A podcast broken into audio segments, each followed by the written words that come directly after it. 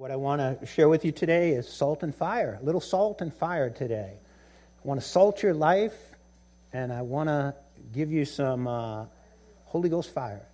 So stand with me, Mark chapter 9. We're going to go uh, Mark 9, verse 49 through 50.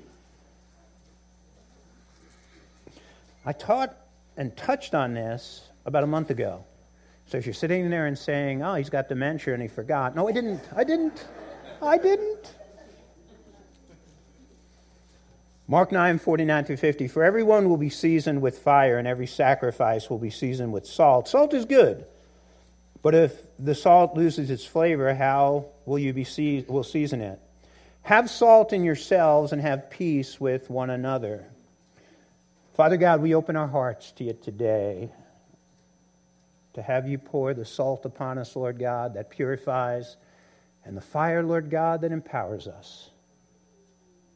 Lord, in, in this crazy world, in the time we're living in, boy, Lord, if there was ever a time where we need, we need purity and power, Lord, it's this hour. We pray, Lord God, we're open to what you have for us. Lord, we want all that you have for us. For in Jesus' name we pray this, amen. amen.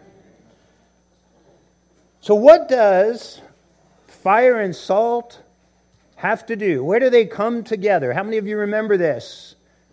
They come together in the sacrifice and essentially in the uh, grain offering. Leviticus 2.13 every grain offering of yours moreover you shall season with salt so that the salt of the covenant of your god shall not be lacking from your grain offering. With all of your offerings you shall offer salt. So there are five sacrifices that you see in the book of Leviticus. Okay, one of them, okay, is the uh, grain offering.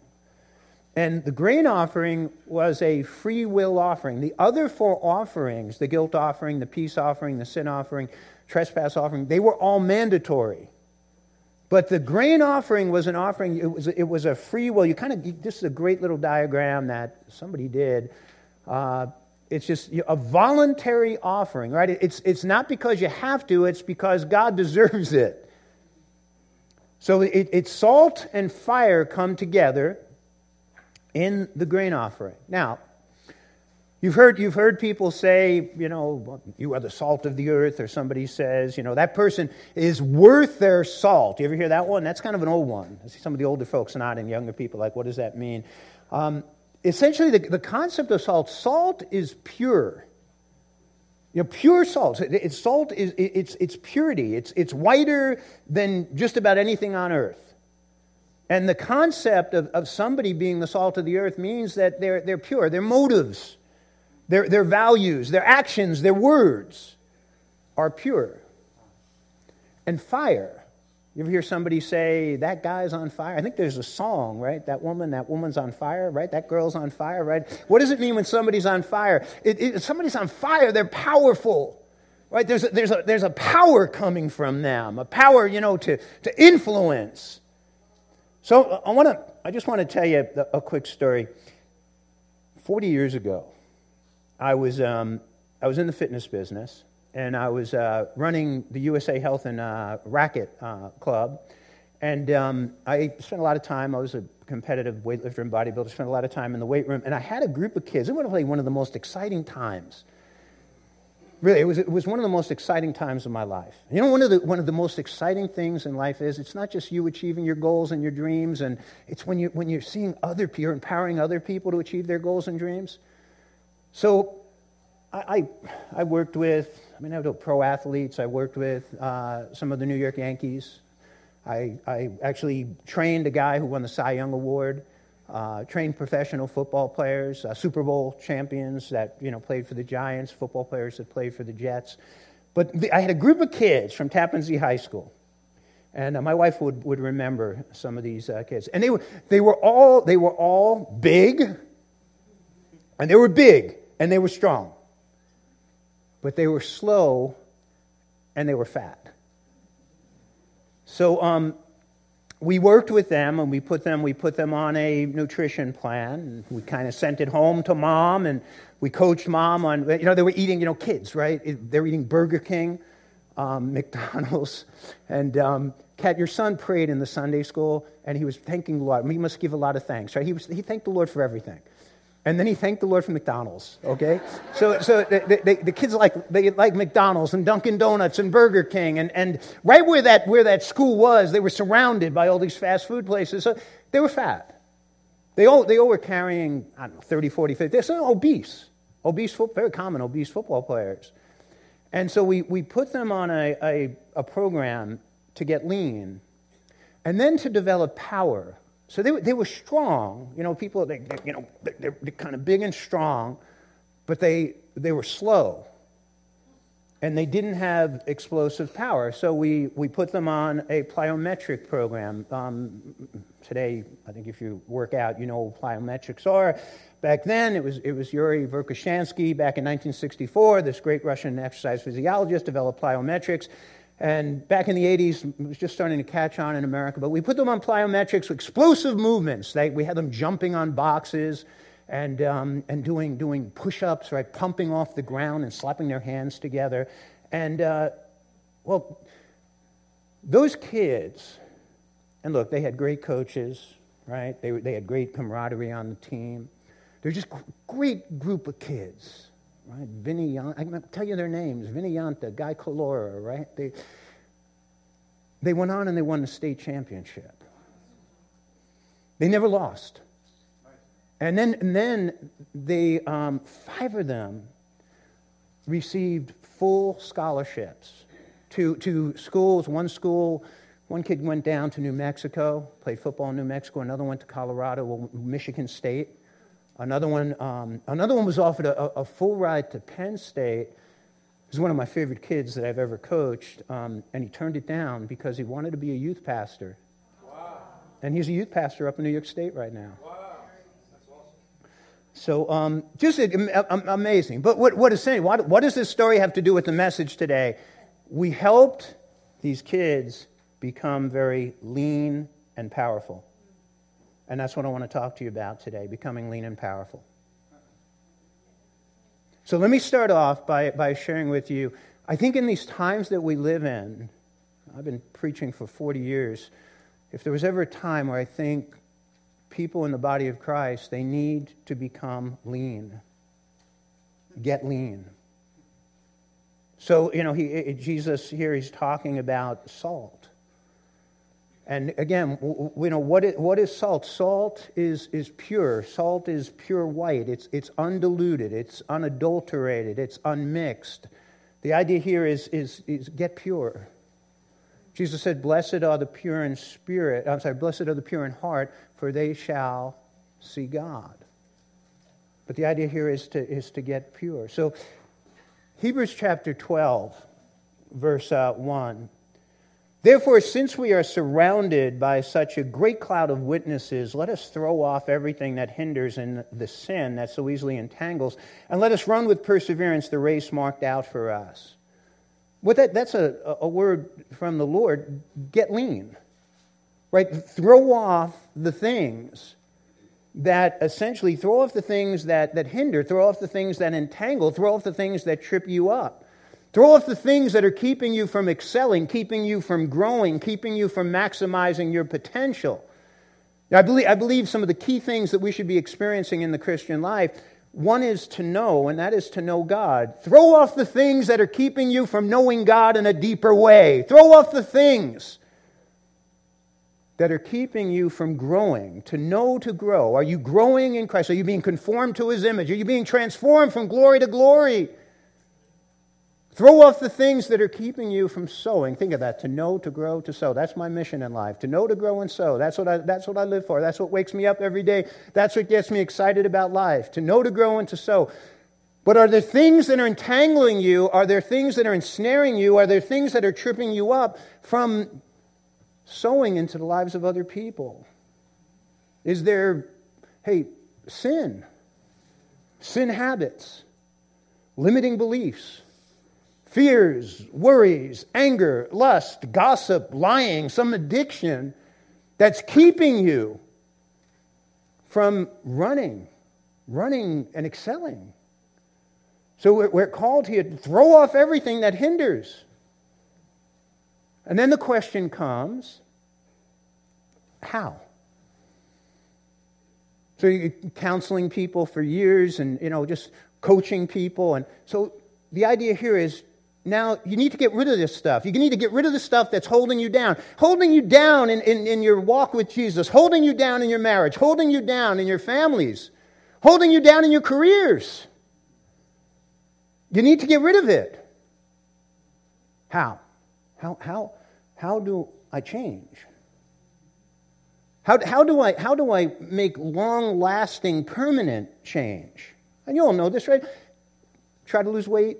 What happens with most people lose weight? 92% of people who go on a diet, they gain all the weight back within, within like six months.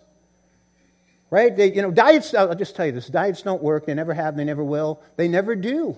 They don't. Lifestyle change is, is, is what works. But you got some negative habit in your life, some limiting belief, and you're, you know, you're trying to change it, you're trying to get away from it, you're trying to dump it. And, right, it's, it's, it's hard. It's the same struggles. People struggling with the same things year after year after year. And again, they're being entangled, they're being tripped up. And it's keeping them from maximizing their potential. So, I want to share with you the Master's plan for permanent change. So, in, in Mark 9, when Jesus is talking about salt and fire, just something to, to grasp onto in the Gospels, okay, we see the good news proclaimed. When you come to the epistles, you see the good news explained. So, what you know, I, I say this you always find a comparative passage in the Old Testament to the New Testament, and you'll always find an, explana- an explanation to things that Jesus taught in the epistles from Paul or John or you know, one of the apostles. So, the, the, the idea here is to have permanent change permanent, positive, passionate change, there is a master plan. And you find it in Ephesians. So in Ephesians chapter 4, verse 20 through 24, some of you who, who study with me here on Wednesdays, you've heard me teach this before. Some of you who maybe counseled with me, you've heard me counsel you with this. And, but you have not so learned Christ if indeed you have heard him and have been taught by him, as the truth is in Jesus, that you put off, put off concerning your former conduct, the old man, that's, that's the, the, sinful nature, that's that, that weakness inside of you, and me, the old man which grows corrupt according to the deceitful lusts, and be renewed in the spirit of your mind, and put on, notice, and that you put on the new man, which was created according to God in true righteousness and holiness. So the, the word here is this is how true change happens. You have to put off and you have to put on. The mistake people make is they're like, I'm going to stop doing. I'm going to, I'm going to stop. I'm going to stop talking. Now. I'm going to stop gossiping. I'm, I'm going to stop lusting. Right? I'm going to stop drinking. I'm going to stop this or I'm going to stop that. The problem is uh, when you just simply stop it, it's not enough. You have to put something in its place to actually have change. So, how do you get the air out of a cup? You fill it. Right? You got to pour something into it. That's the idea. It's not enough just that the cup is empty. You got to pour something in it. That's again putting off and putting on. Now, Lenny, be quiet. When is a door not a door? That's right. A door is not a door, right? When it is a jar. That means when it's partially open okay? When it's something else, right? Here's, here's a good illustration a jar, okay, right? A jar, uh, a jam, a jam.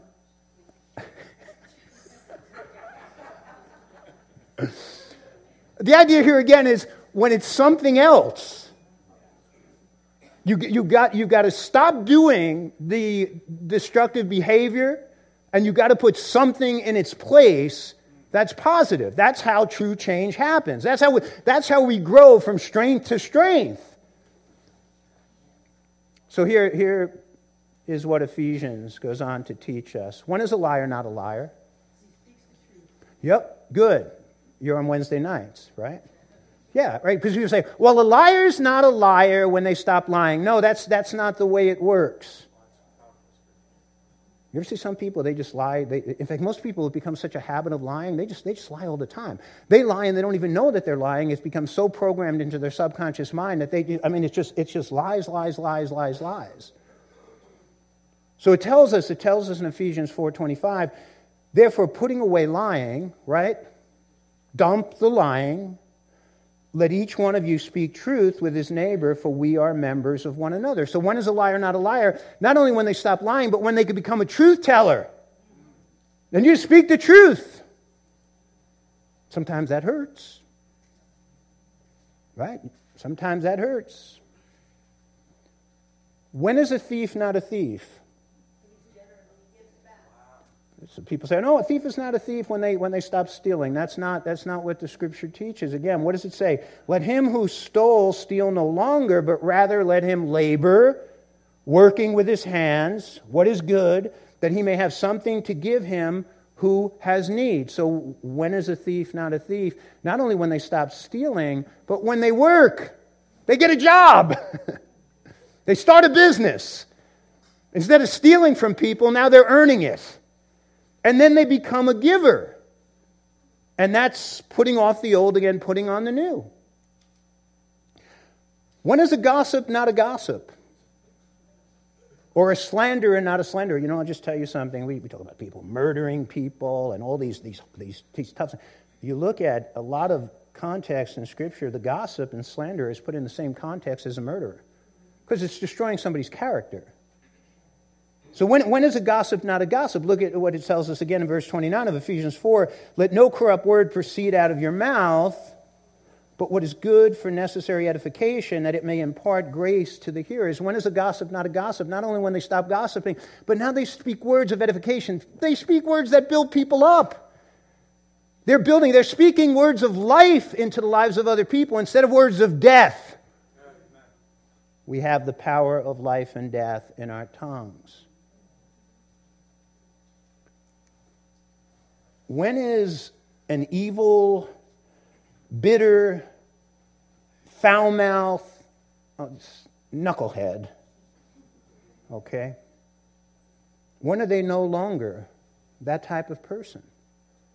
And you look again at verse 31 and 32 Ephesians 4. Let all bitterness, wrath, anger, clamor, and evil speaking be put away from you with all malice, right? They stop and be kind to one another. What do they do? They put on kindness, they put on a tender heart, forgiving one another, even as God and Christ forgave you. They put off the old, they put on the new. Again, it's not just merely enough just to empty the cup, you have to fill the cup.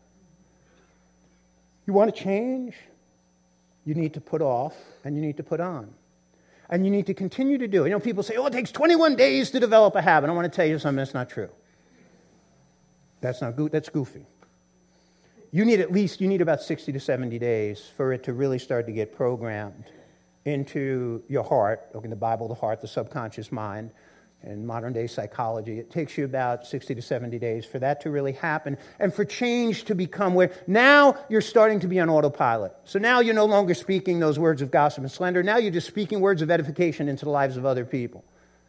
No longer are you lying. Now what you you know what you're doing is now you're just speaking the truth and it just become, it becomes habit. But you have to stick with it for about 60 to 70 days for real change to, to occur. I'm giving you some life coaching, okay, today from the scriptures. All right, number two. Just two points today. Last week I gave you 27, today I'm giving you two. Get power. Power. So in, in Mark 9 49, for everyone will be seasoned with fire. What is fire a metaphor for? I think I want you to think of the positive, not the negative here. Fire is a metaphor for who? Yeah, the fire is a metaphor for the Holy Spirit. Right in, in Matthew chapter 5 11, um, I'm sorry, it's, it's, actually Matthew 3 11. Uh, John the Baptist said, I indeed baptize you with water unto repentance, but he who is coming after me is mightier than I, whose sandals I am not worthy to carry. Don't you love that about John, his humility? I was just reading, I was reading this morning Matthew 14 about John. He will baptize you with the Holy Spirit and fire. So that the Holy Spirit is always, you know, connected. That, that is a fire is a metaphor for the Spirit. When the Spirit came at Pentecost, what what occurred? Right? the 120 praying in the upper room when the Holy Spirit came, right, divided tongues as a fire, right? Let me read it to you. When the day of Pentecost had fully come, they were all with one accord in one place, and suddenly there came a sound from heaven as a rushing mighty wind, and it filled the whole house where they were sitting, and there appeared to them divided tongues as of fire. And one sat upon each of them, and they were all filled with the Holy Spirit and began to speak in other tongues as the Spirit gave them utterance. Tongues of fire. You know what is this picture of, of God empowering them?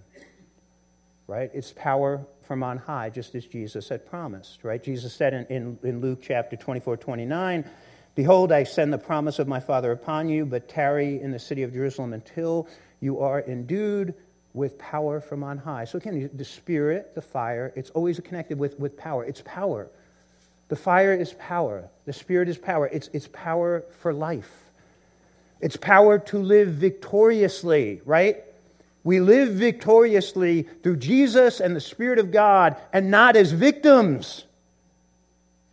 We, we live as, as victors, not complaining, right? The world complaining and whining and blaming, and they've got a thousand excuses for their situation.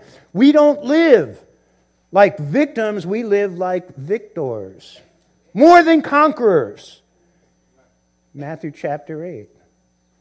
Jesus said in Acts chapter 1, verse 8, But you shall receive right power when the Holy Spirit has come upon you. Power when the Spirit comes.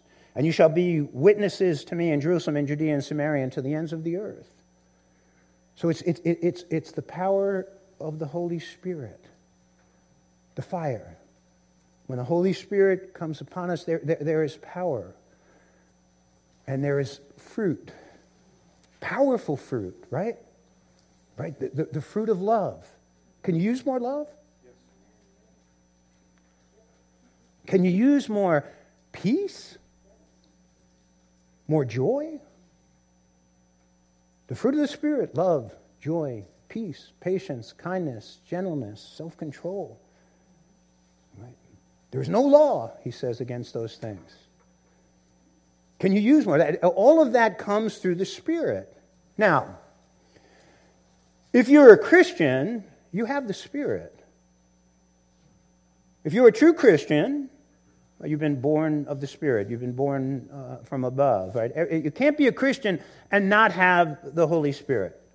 So Jesus said in John chapter 7, 37 through 39, it says, On the last day, that great day of the feast, Jesus stood and cried out, saying, If anyone thirsts, let him come to me and drink. He who believes in me, as the scripture has said, out of his heart will flow rivers of living water. But this he spoke concerning the Spirit, whom those believing in him would receive, right? When you, when you believe in Jesus, you receive the Spirit. For the Holy Spirit was not yet given because Jesus had not yet been glorified. So when, when you come to Jesus, you receive him into your life as your Lord and Savior. There are a number of things he does. One thing is you, you become justified.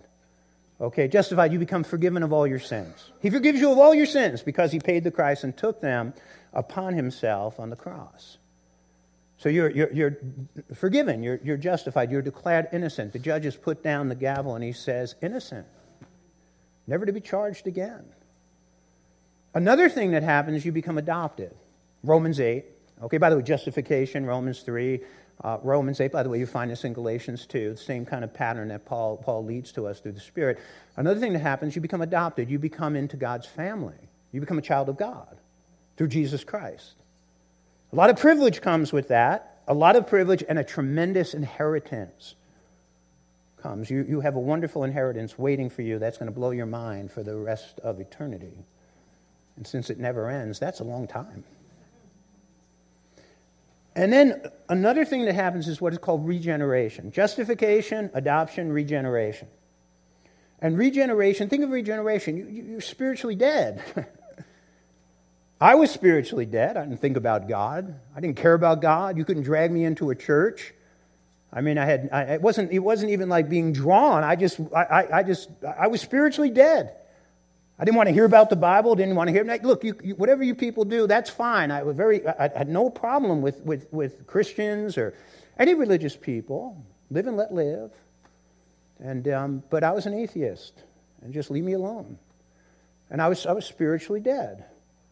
When I opened my heart and invited Jesus to come in to be my Lord and Savior, I suddenly came alive.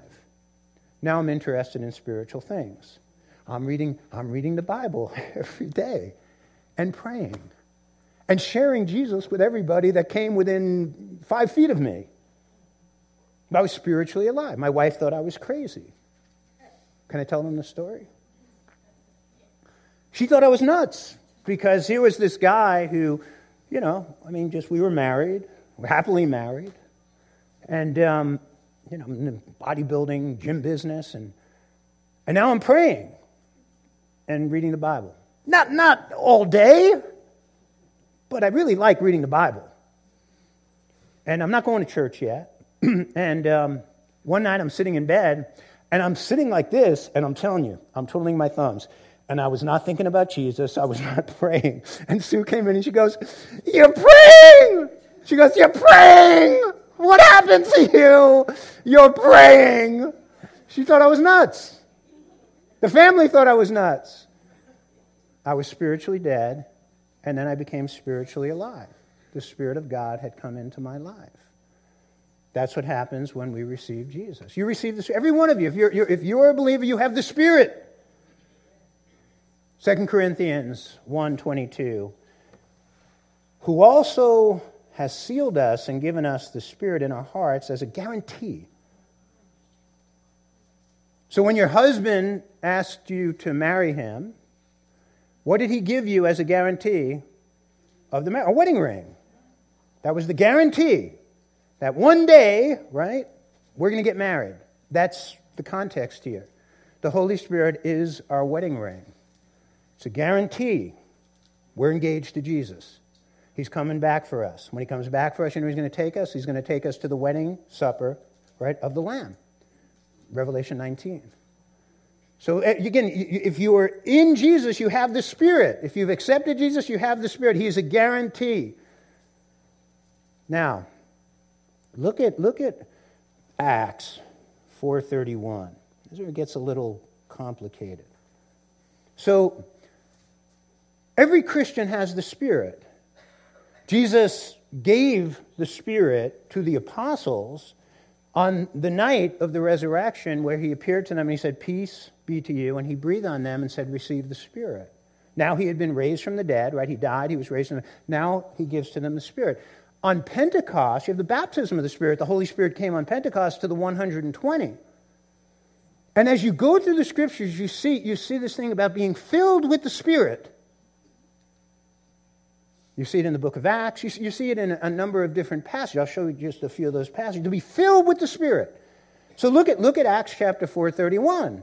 And this is where, you know, it gets kind of confusing because I thought they had the Spirit. I thought they had the Spirit from, right, Resurrection Sunday. I thought they had the Spirit from Pentecost. Now, and when they had prayed, the place where they were assembled together was shaken, and they were all filled with the Holy Spirit. And they spoke the word of God with boldness. So now there's, there's, there's fillings. You know, Billy Graham, he, he said it best. He goes, one baptism, many fillings. The idea is if you're a Christian, you have the Spirit, but are you filled with the Spirit? So, what's, what's the difference between receiving and being filled with the Holy Spirit? There's a difference. So, look at Ephesians, Ephesians chapter 5, 18 through 21. And do not be drunk with wine in which is dissipation, but be filled with the Spirit. What happens when a person gets drunk? What do they come under the influence of?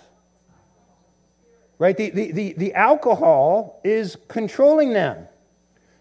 Right? They say stupid things, they do stupid things, they act like fools. They're under the, under the influence. I was a bouncer. I bounced in bars and clubs for years.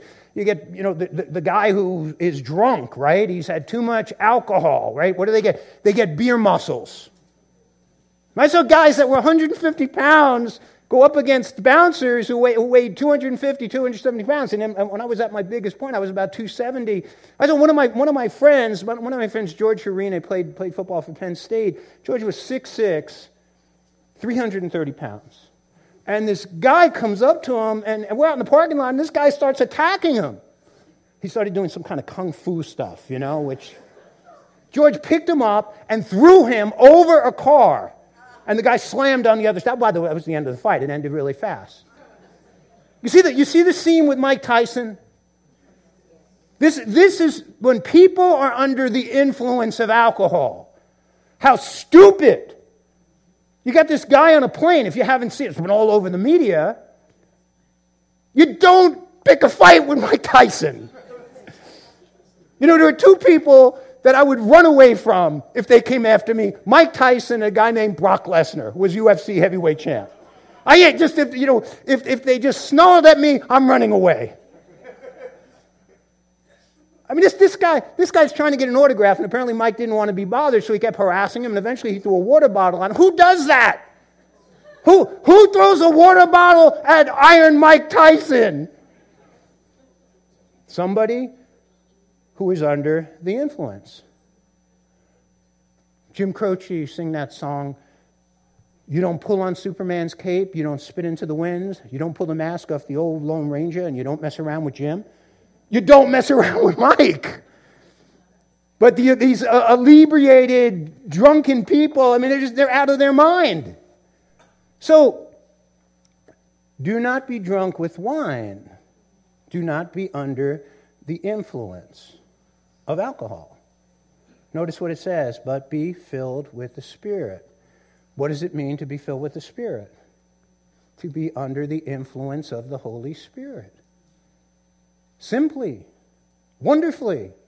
Right, look, look what he goes on speaking to one another with psalms and hymns and spiritual songs, singing and making a melody in your heart to the Lord. I mean, you got song. You know when you have song in your heart? Give thanks always for all the things to God the Father in the name of the Lord Jesus Christ, submitting to one another, submitting to one another in the fear of God, right? Submitting to one. I don't have to have it my way. You know, some adults, they have to have it their way. They don't get it their way. They pout. They sulk, right? It's, it's submitting to one another. So I'll give you a picture here of being under the influence of the Spirit. It's like having a coach. He really is. You know, there's a lot of the comforter, the teacher, but he's our coach. And he's a coach who coaches us to be our best, to do our best, to, to give our best, to love our best, to serve our best. He, he coaches us. The Holy Spirit is, our, is our supernatural coach. And He's working, right? He's always working to influence us, to teach us, to guide us, to encourage us, to lead us. He walks alongside of us but he can still he can still be resisted. He can still be grieved. He can even be quenched the scriptures say. So, so you still have free see to be under the influence of the spirit it, it's not now i'm under the influence of the spirit and i will do exactly what the spirit i do not have a mind i do not have a will. That's not what wouldn't it be nice if that was the case really? Lord just just take over Remove, remove my will. But that's not the way to, we still have free will. And again, we, we, we, can resist, we can grieve him. We can decide that, you know what? I'm not showing up for practice today. You know what? I'm not showing up for game, for the game today. How many people do you see doing that in the church, right? They're not under his influence. I'm not going to do what I want him to do. So the, the Word of God says we can grieve the Holy Spirit. And do not grieve the Holy Spirit of God by whom you were sealed for the day of redemption. The Holy Spirit is a divine person. Personality. What, what, what makes personality? What makes us different from the animals? Per- personality speaks about it speaks about emotion, it speaks about intelligence, but it speaks about freedom of will. And the Holy Spirit, right, he has intelligence, he has emotion, and he has a will, and he can be grieved. Right? He, he, he, can be, he can be grieved. We can grieve the Spirit by ignoring him. He's trying to get your attention. We can grieve the Spirit by not doing what He wants us to do, by being lazy, by diso- disobeying Him, rejecting his, his call, right? He calls the play. No, I don't like that play. I'm going to do it my own way. So we call our own play. He, he, can be, he can be grieved. I don't know if you've ever experienced. Right now, the Holy Spirit, I can tell you this as a pastor who prays, he prays for you. The Holy Spirit's grieving over some of your lives right now. What happens is you maybe you've tuned him out so much you can't even sense that he's grieving over your life. And then 1 Thessalonians chapter 5, 16 through 22. He says, Rejoice always, pray without ceasing, in everything give thanks. For this is the will of God in Christ Jesus for you. Do you want to understand what the will of God is? There's some really good direction in the will of God. And it says, Do not quench the spirit. Do not despise prophecies. Test all things, hold fast what is good, abstain from every form of evil. So notice here, to quench the spirit is to put out his fire. The power, that power source. To quench him is to put you put you, you can put out right. We see people right. You see people they were like they were like on fire for God. Oh, that, what, what happened? That guy was so on fire. That woman was so on fire for God. They were, you know, they were serving. They were bringing people to the church. Man, they're just on fire. They're in the Word of God. You think they're going to be preaching next Sunday. They're so on fire. And then all of a sudden, the fire's gone. And then they're gone. Because you can quench the Spirit. Notice again, rejoice always. You want to quench the Spirit? Start to whine and complain. You know, it says, it says we should not, never come. Complaining is a sin, Philippians chapter 2. Do everything without complaining. Just start whining and complaining and griping and moaning. Pray without ceasing. Does that mean we have to be, you know, going through life on our knees? No, no, that's not what it means. What it means is it's being, you just, you're aware of Him. You're aware of His presence. You're, you're, you're aware that He's in your life. In everything, give thanks. Want to quench the Spirit? Become ungrateful. For this is the will of God in Christ Jesus. Do not despise prophecies. The preaching of the word. The word, well, I didn't like that. I didn't like that message. And I don't, I, I don't like that message today. Just quench the spirit.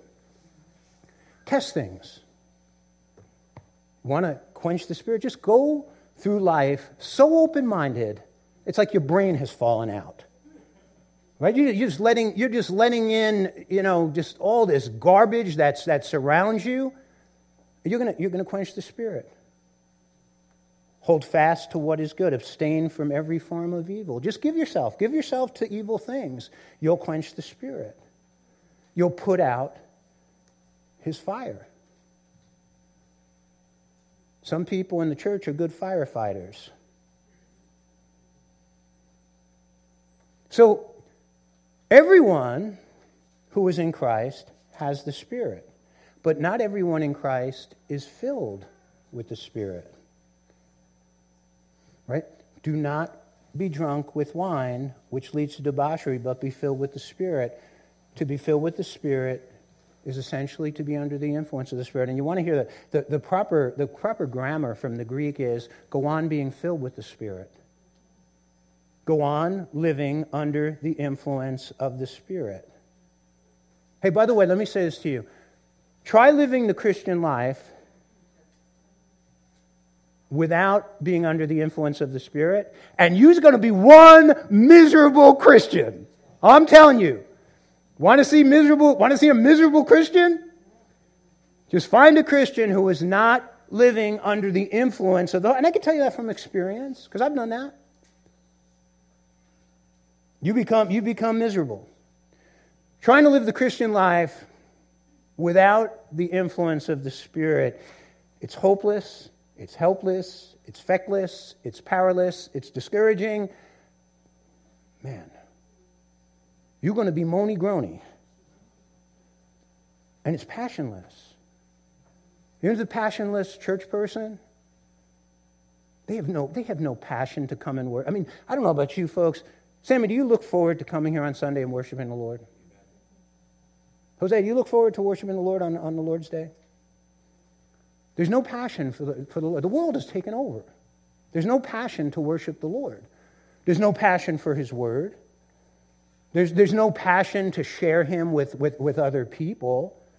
They're just, they're, they're, they're passionless when they're not filled. When you get filled, what happens is you get the power. You get salt and fire. You become lean and powerful. So I want to I want to close this message, but I'm share with you just in closing. How do you get filled with the Spirit? Well, just, just again, bringing you back to Ephesians 5.18. Do not be drunk with wine, which leads to debauchery, but be filled with the Spirit. To be filled with the Spirit is to come under the influence of the Spirit, to really have Him in your life, again, as that, as that guiding coach. He's now, He becomes your guiding light, He becomes your teacher, right? He becomes the one. He's like the word comforter, paraclete. He's like the general who comes alongside of the Roman soldier and he encourages them. He encourages them. He fills them with strength. Encourage. He puts strength into them to go out and fight the battle. But you have to be willing to come under the influence of the Spirit to be filled with the Spirit. If you're not willing to come under the influence of the Spirit, I don't want to do it God's way. I just want to do it my way. You will not be filled with the Spirit. That's as simple as it is. Sorry. You could pray all you want to be filled with the Spirit. You got to want it. Do you ever notice this is true in life? You pretty much get in life a lot of what you want. No, no, listen to what I'm saying.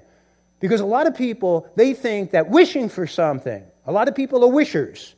There's a huge difference between wishing for something and wanting something. When you want something, you're going to pursue it with a passion. Most people, it's just wish. you know, that would be nice. I, I kind of wish. I wish I could have with that person. I wish I could have that job. I wish I could have that life. I wish, I wish. You know what wishing gives you?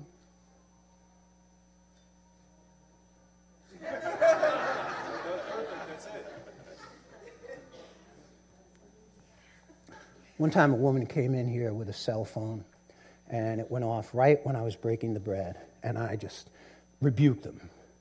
And, uh, and then somebody told me it was this couple and it was the first time they were here at the church. And I was like, ah, I should have been calmer and more gracious. So I sent them flowers. And she called me up on the phone and said, I wasn't the one with the cell phone. and she said, Want me to give the flowers back? I said, No, you can keep them.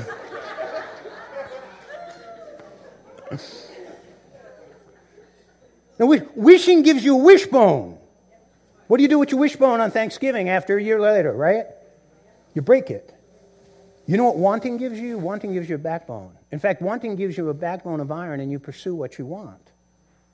So most people just unhappy where they are, but they really, they, they, when you want something, you go for it. When you want something, you're willing to pay the price to get it.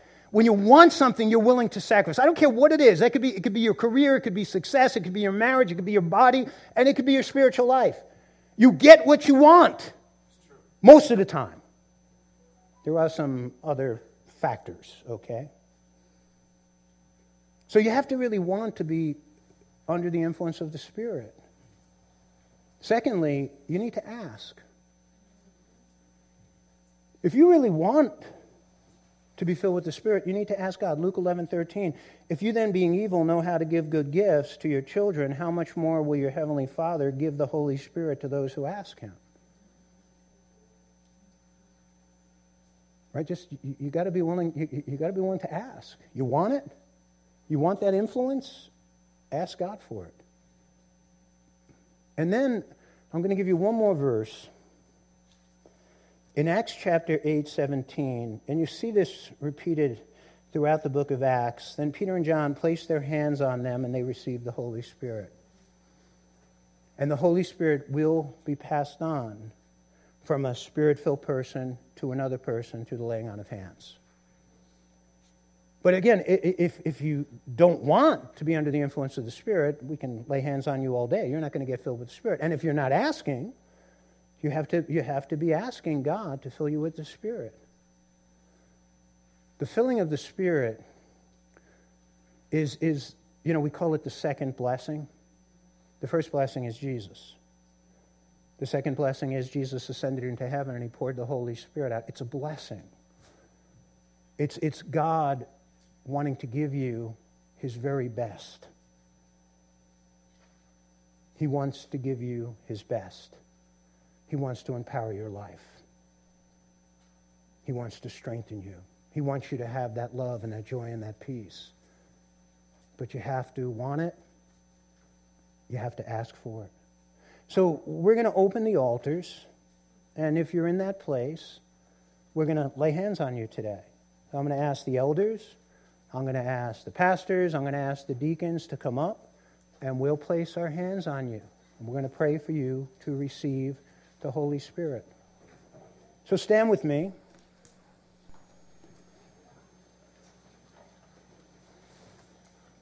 If the altars fill, just stand behind people.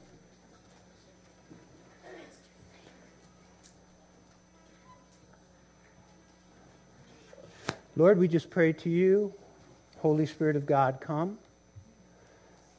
Come as you are, come as you will, Lord God. Come anyway. We see you manifesting, Lord God, in the scriptures a number of different things that you brought upon people when you came.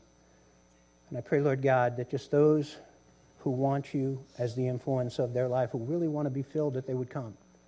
And they would come, Lord God, asking, seeking, knocking. And that, Father God, your spirit would just flow. Your spirit would flow here, and you would fill them. In Jesus' name, amen. So, those of you who would like to come, come. The worship team will lead us in song. I'll ask the elders to make their way up. Thank you, Pastor. Thank you, Lord, for the riches of your word. Just play softly, because I'd like to pray when they, people come.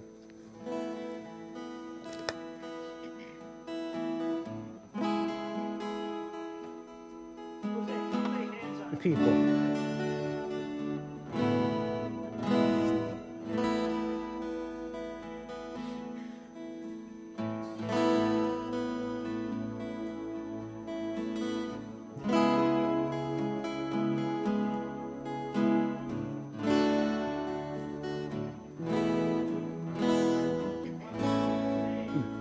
Lord God, I pray this morning.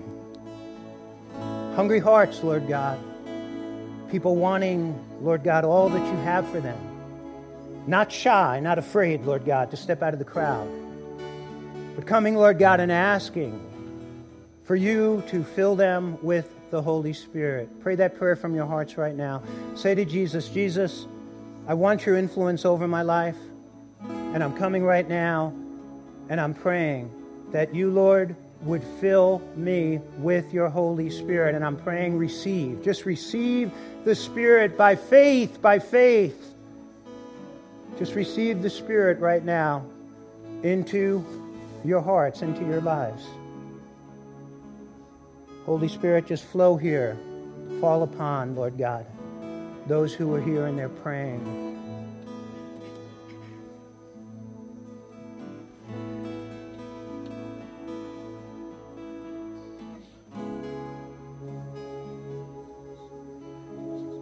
Continue to seek Him.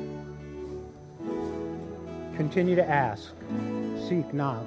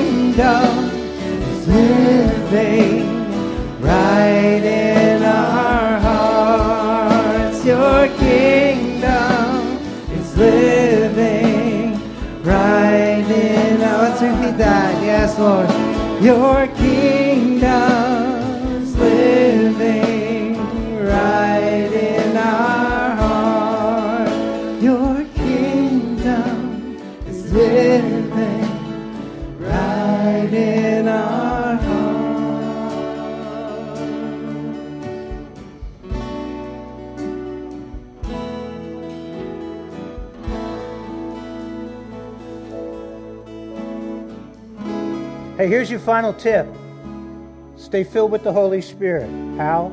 Just continue to praise and give thanks to Jesus as you're going through your day. And the Spirit of God will be continuously manifested in your life.